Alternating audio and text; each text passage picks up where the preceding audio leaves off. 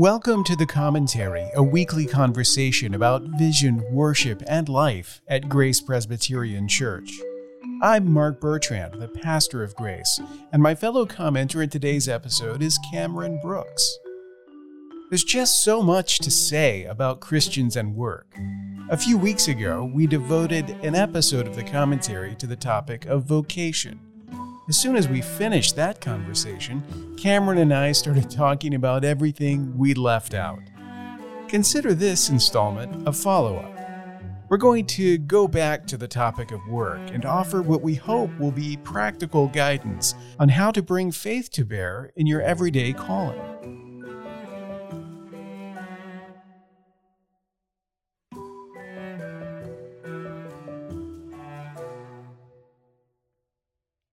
One of the revelations that I've had during the course of my ministry when it comes to the character and the nature of discipleship is this.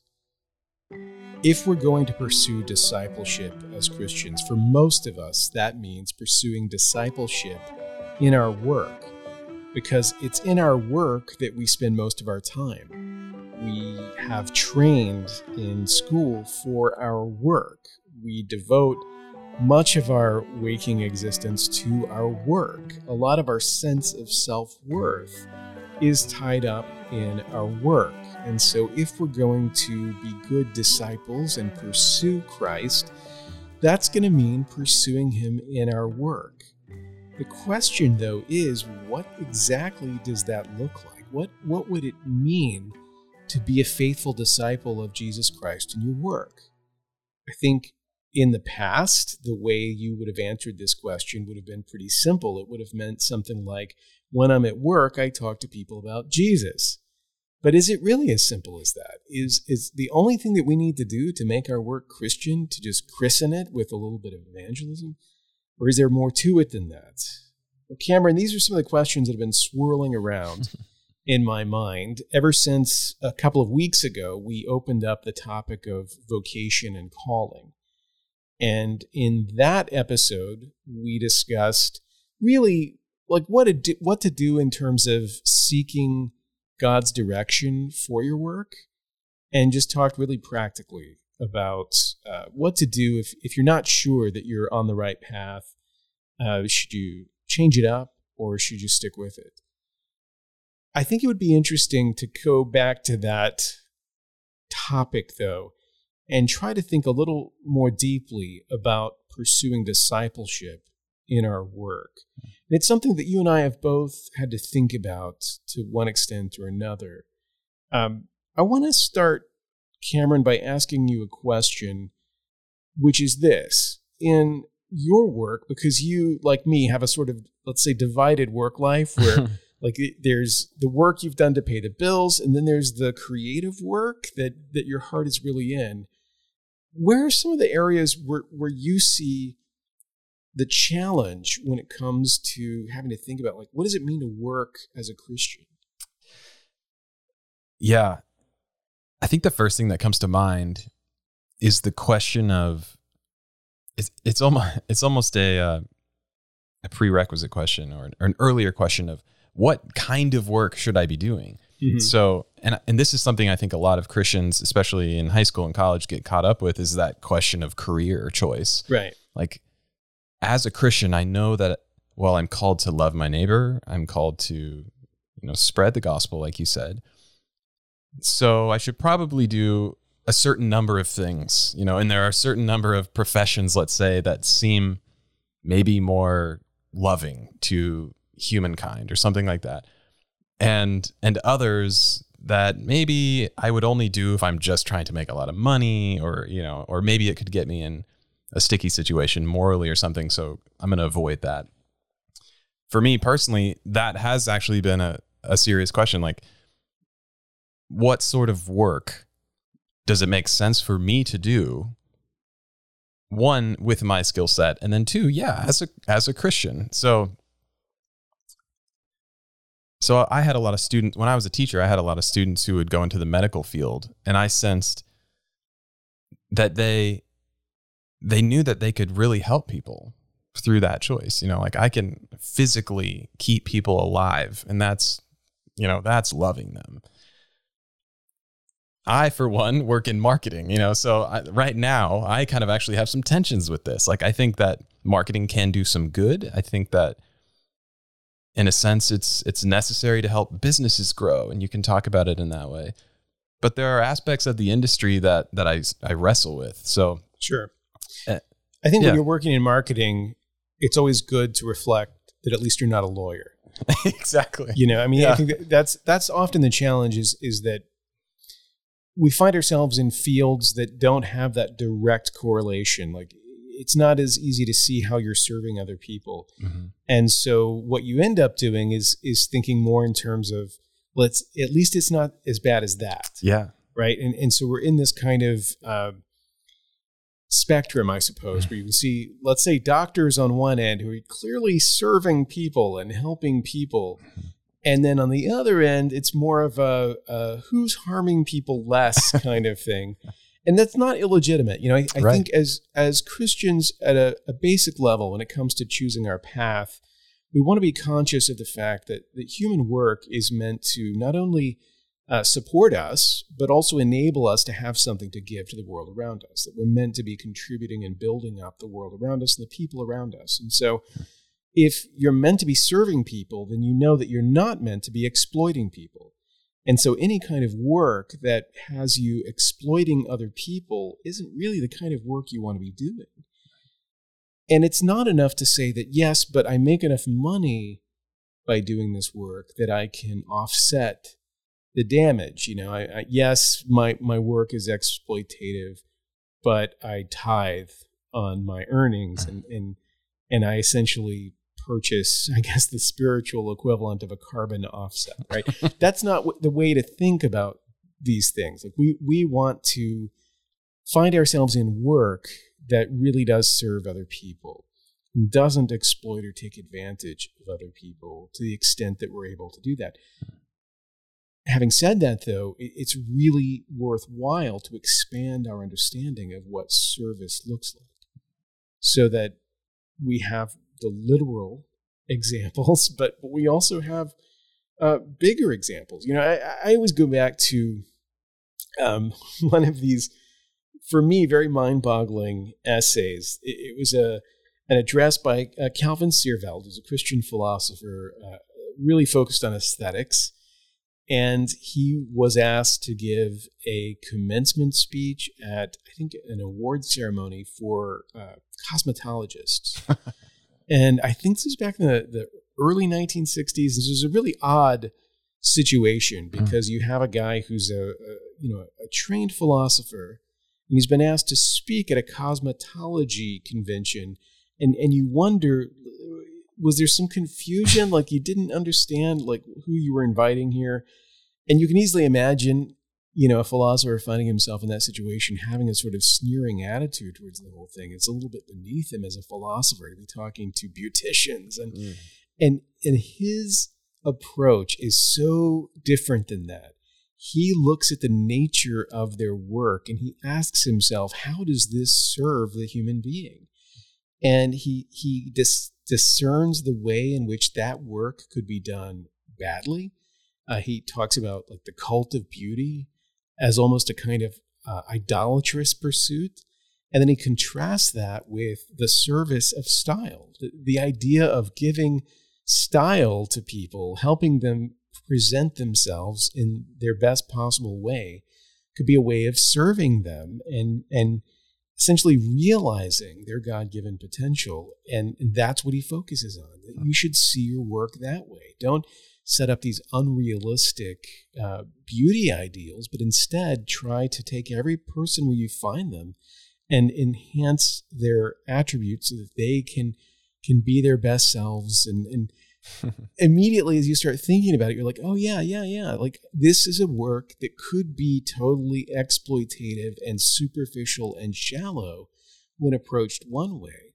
But by seeing it this other way and really leaning into the service, it can become something entirely different. And when you realize that, that's eye-opening, because you start to realize that there's all kinds of work that could be transformed if only we were looking at them as a means of service and try to find the way that this particular work could serve. And for a Christian in any profession, I think that's very important, that no matter what work you're doing, whether you are in your dream job or you're just in a temporary position as you're hoping to find something that fits better, wherever you're at, you should be looking at that as a means of service.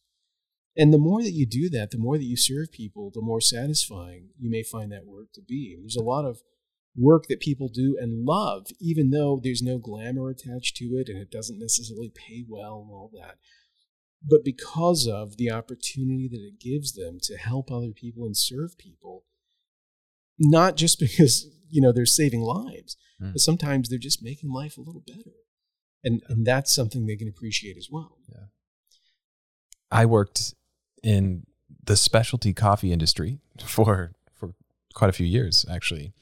And those were some of the most enriching years of my working life, because I truly felt like I was like connecting in that way, like really serving a great cup of coffee, something. Right. And yeah, and I get that.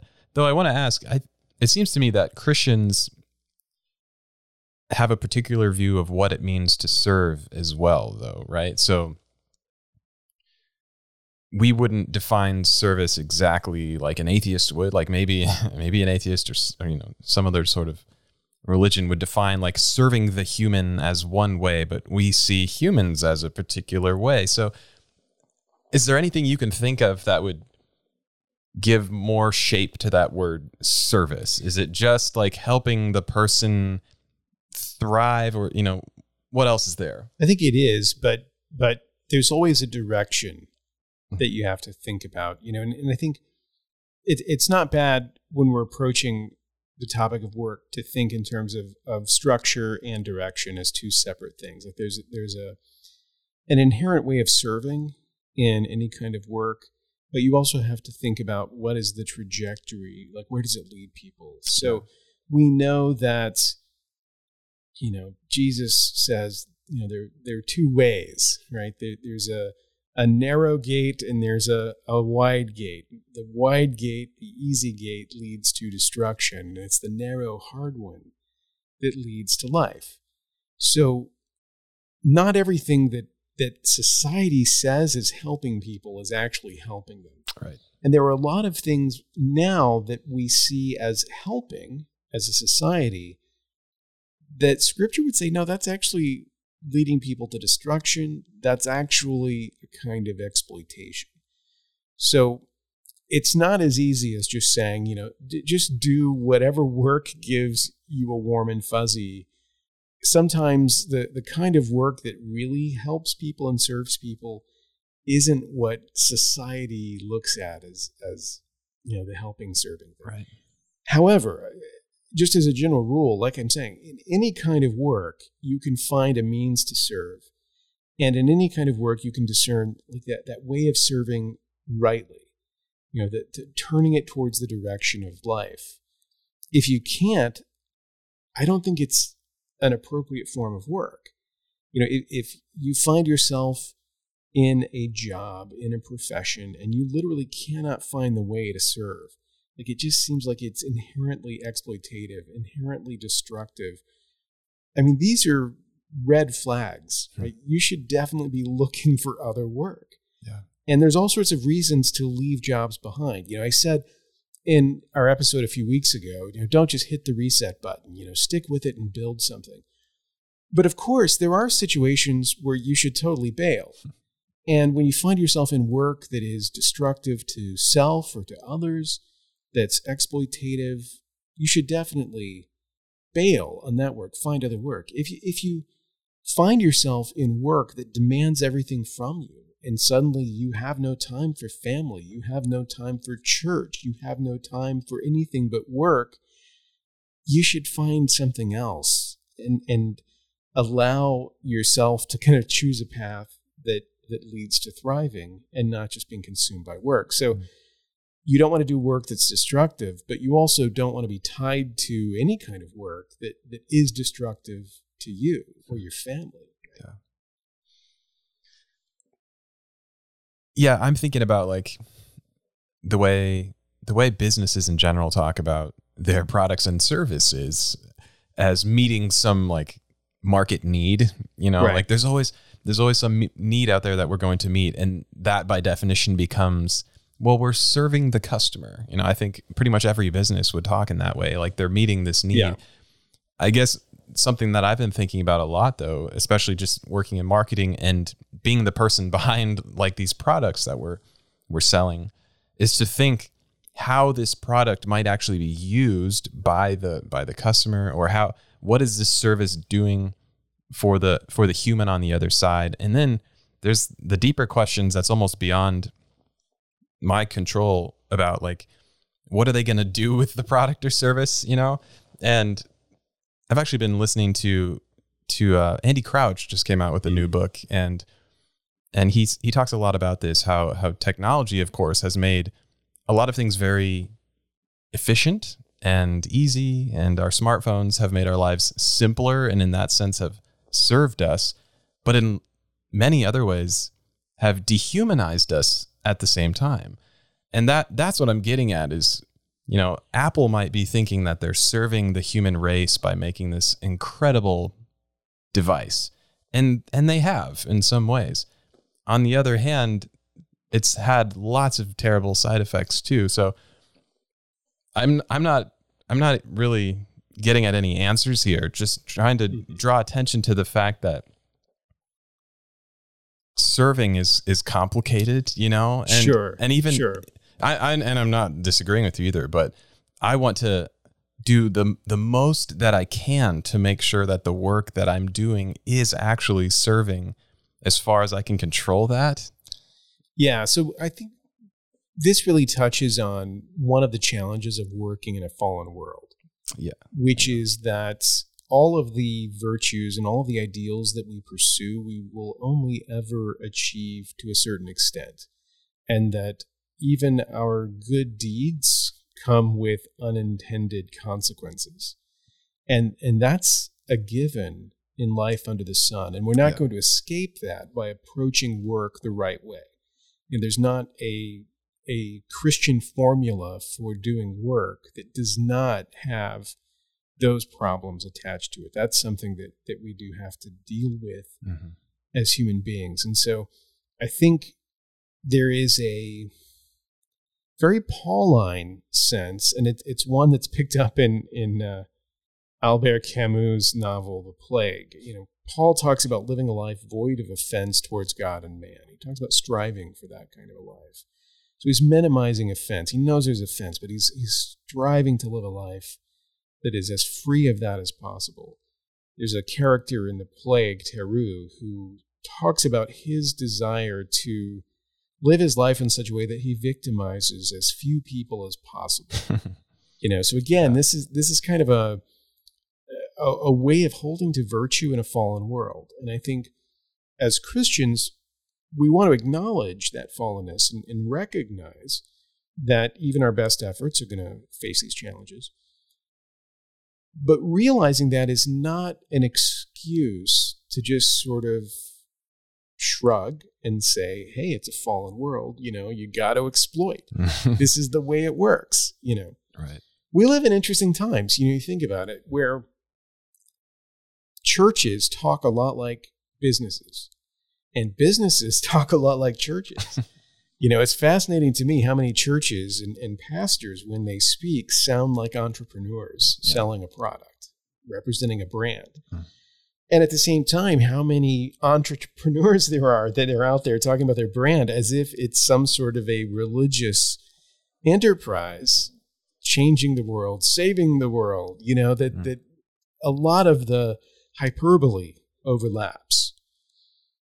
What I would counsel people to do is step back from the hyperbole and not think so much of the world and just think more of the neighborhood. I just think more of the sphere of influence where God has placed you and the kind of work that he's given you to do.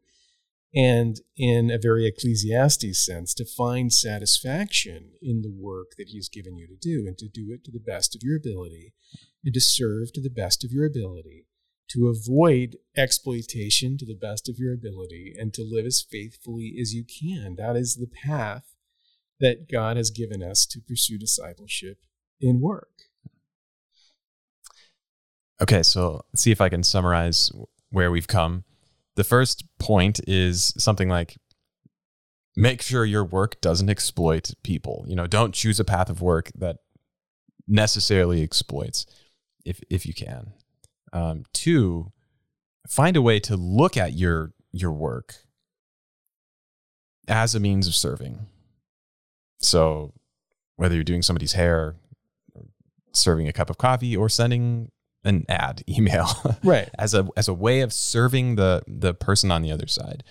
And then that last point that you just made is maybe minimize your scope a little bit, or maybe try to serve the people in your immediate vicinity with your work. Is that what you're getting at there? Yeah. Or maybe like focus on real service, not hype. That we have a way of hyping things, especially now, where every little thing we do is earth-shattering disruption, you know, on an epic scale. Yeah. And it doesn't need to be that. It can just be everyday acts of service.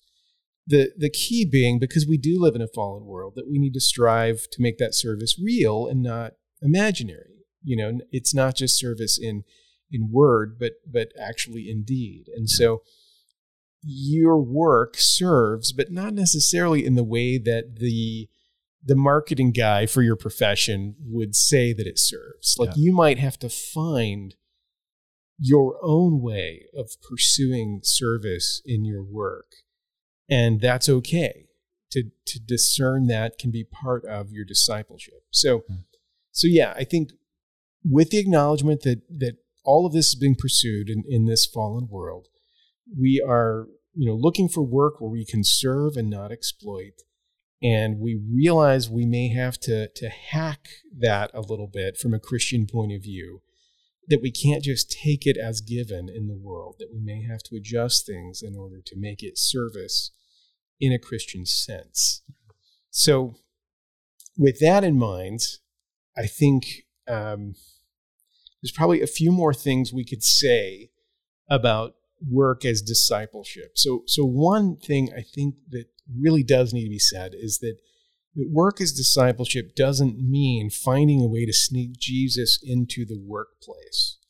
That it's not about looking for opportunities to like share the gospel in the break room or whatever. Nothing against that. And developing relationships at work and being able to talk about those things is wonderful. But that's not the extent to what we can do when it comes to pursuing discipleship at work. The famous quote by Martin Luther about the cobbler and how, you know, he can serve Christ best by making good shoes, you know, I think is one that we need to take seriously. Yeah. Not by putting little crosses on them, right? Isn't that what he says? Exactly. Yeah. That we do the most service in our work as Christians by doing that work really well, by doing it to God's glory. I think that's one of those points people can easily overlook, that in your work, you really are called to excellence, that you really are called to do your work well, you know, to commit yourself to it wholeheartedly, regardless of what it is. Don't phone it in. Don't do a bad job. Do the work that you have been given to do to the best of your ability for God's glory as a way of representing Him. That is part of discipleship. And it makes sense if you think about it this way. We're told, when you've done it unto the least of these, you've done it unto me. Right? That we can serve God best by serving human beings who are made in His image. When we do our work exceptionally well, we do it to, let's say, the closest we can get to the God-given ideal of how this work is meant to be done. That glorifies God just in the fact that we were able to do that, to sacrifice to make that happen, that we saw that it was worthwhile to do before His eyes, That's all giving glory to him. But also it represents to everyone who witnesses it a kind of excellence that gives glory to him as well. So as weird as it sounds, part of your calling as a Christian is to do that work well. If your job is to be a receptionist and to answer phones or emails, handle that sort of communication, doing that exceptionally well is an essential part of your discipleship. Like doing that work, perfecting kind of your abilities, like bringing all your talents to it, seeking additional training, really devoting yourself to figuring out how this work is best done. All of that is discipleship. Just doing that is a way of following Jesus. To me, that's kind of mind-blowing. And again, the contrary is convicting, that when you just punch the clock and you just do the bare minimum and you do your job so as not to get fired or not to call attention to the fact that you're not doing it very well, that's not discipleship. That's not just dishonoring to the boss. It's dishonoring to the Lord. So you can see kind of in both ways how, in a positive sense, when we do our work well, we're pursuing Christ. And in a negative sense, when we do it poorly, we're not pursuing him in our work. I said that I worked in coffee for a while. Some of my early years, I was, these were actually during the days during my evangelism class, which we've talked about on the podcast. So I was taking this evangelism class and working at a coffee shop, and I was that guy looking to have a conversation with my coworker about Jesus. And I don't look back on that with regret. I don't think it was all bad. I think I really cared about them, but there were times where I was totally distracting them from doing their jobs well. And I was probably not doing my actual job well, because I thought that I was prioritizing the more important thing by sharing, you know, getting in this conversation about Jesus, which again is good, but there was something off, and that I felt like I could sacrifice the quality of my work and probably the quality of, you know, the coffee going out to the customers and all of that for the sake of something spiritual. And yes, and that just is an immature view. I think what you're saying is it actually might have served both my coworkers and, of course, the customers better, and maybe myself, if I would have just made the coffee really well. Yeah, like think about it this way: it doesn't have to be either or. But yeah, when people put a Jesus fish on their car, I always hope they drive really well, very considerately. Right? Because if they don't, if they drive like everybody else, then the fact that they have that symbol brings disrepute to Jesus, right? When we were at Presbytery recently, we were about to go out to dinner in the town that was being hosted, and I promised the pastor there, if we get into any trouble, we'll tell them we're Lutheran.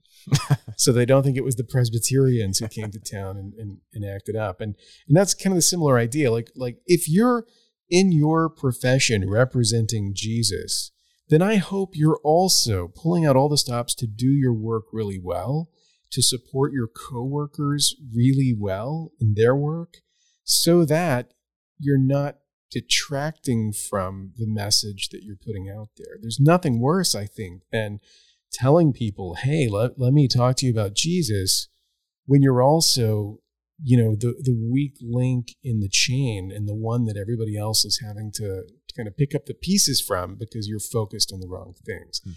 So again, it's not a question of saying, hey, don't talk about Jesus, just do a good job. You know, I'm not saying that. What I'm saying is there's a time and place for everything. You know, we keep alluding to Ecclesiastes, but there's a time and place for everything, but it is essential that we do our work well, and that we do our work in such a way that it brings honor and glory to God. And on top of that, we can pursue these more overt opportunities to, whether it's overt opportunities to serve people in particular needs, or to serve people by sharing grace with them in whatever the variety of ways that that we can do that. So all of that to me is on the table. It's just that we've got to start with a really clear view of how we pursue discipleship at work. We want to be really deliberate about doing our work well for the honor and glory of God. So that gets to something we haven't talked about as much, which is the question of my capacities and my own skills. It seems if my goal is to do something really well that serves others, I have to be capable of doing that thing very well. So would you say that's kind of those are the criteria that I should keep in mind when I'm thinking about a career in college? I should think about something that I'm good at, or I have skills that can achieve that sort of excellence that serves others, or what else do I consider as I'm thinking about careers? I do think that you want to start with some sense of your gifting, because usually we start with the dream mm-hmm. and the suitability of the candidate is farther downstream. You know, and a lot of us are kind of led by dreams, are led by our sort of idealized sense of who we could be. And instead of that, I think you want to start with kind of an assessment, like, where could I do the most good? Considering my particular strengths and gifting, where could I make the most impact using these gifts? And if you ask yourself questions like that, whether it comes to like the question of choosing a profession or just figuring out how to get ahead in your chosen profession, I think that will get you a lot farther than being led by like dreams or ambition. Like if you are doing an honest assessment of where you can help and then plugging yourself in those places where you make the most impact, that's really extraordinary. I don't want to transition after I was just criticizing businesses for talking like churches to giving you advice from business books, but there is an example that I think in one of Peter Drucker's books that has always stuck with me that relates to this. And it's one of these, you'll get immediately why this is stuck in my head, because it gets to military history. He's talking about the difference in the way that Abraham Lincoln chose generals and Robert Lee chose generals. He said that Lincoln chose men devoid of weakness, and Lee chose men because of their strengths. That all of Lee's generals had extraordinary weaknesses, but also extraordinary strengths, whereas Lincoln had more of a eliminate the risks approach. Who are the safest guys to hand power over to? And so it took a long time for the Union Army to finally find the right leader, because it had to go through a lot of these safe but not strong options. And the takeaway from that was, if you're looking for the place to serve, don't look for the place where, kind of, you do the least harm, but look for the place where you do the most good. Where the strength that you do have can have the most impact. It's one of the things, practically speaking, in a church environment. I, as a pastor, have this challenge of trying to encourage people to serve in areas where their strengths can really be brought to bear.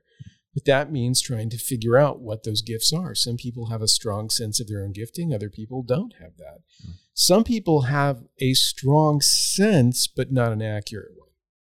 And so you're constantly trying to find the right fit. Where is the place where you can serve? And it's satisfying to you, but it also has a benefit to those around you. And it's a good fit for your abilities. And I think that's true, not just in church, but just in work in general.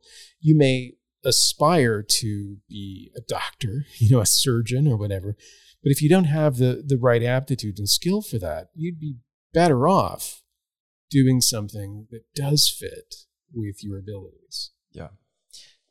Yeah, that was my hunch, and I think that's why we need our brothers and sisters in the church as well to be serving alongside us and speaking into our lives. Hey, you're pretty good at this thing, or, hey, I noticed that this comes naturally for you, or hey, you're not very natural at that. Right. And guiding us to help us find, you know, what God gave us so that we can use it and serve alongside them. So that has at least been really helpful for me, because like those examples you gave, sometimes I don't always see things the way I should, or I really want something to be the case for me, that ambition thing or that dream.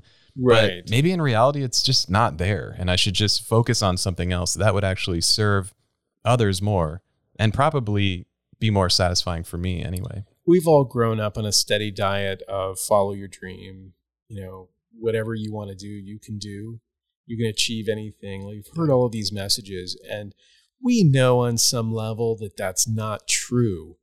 But at the same time, giving up on that way of thinking can feel like a defeat. And so it can be difficult for people. And oftentimes we try to have it both ways. You know, so we tell ourselves we're going to be realistic, but secretly we harbor these dreams. You know, it's the dilemma of every artist, I think, because, you know, realistically, you're not going to make much money, if any, pursuing art, that people essentially have to be famous in order to break even. But you tell yourself you might be different, and that maybe what's true for everyone else won't be true for you. We all do that in every area of life. And so it's important for us, I think, to develop a less romanticized view of things, but also to find that in that more realistic picture, there's actually great satisfaction. You know, again, going back to the book of Ecclesiastes, there is this recurring theme that there is meaning and satisfaction in the work of our hands, that God has given us work in order to have this sense of fulfillment, even in a fallen world. And so work is good, and it's been given to us so that we might serve others and feel a sense of satisfaction in that work. So all of that is good, but we need to pursue it without the romantic notions and without the egotistical considerations that so often cloud our thinking about how to do our work.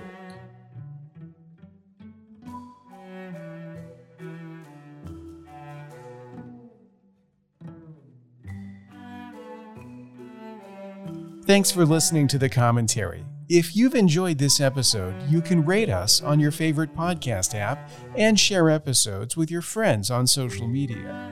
You can subscribe to The Commentary on Apple Podcasts, Spotify, and Stitcher. To find out more about us online, visit GraceForSueFalls.org.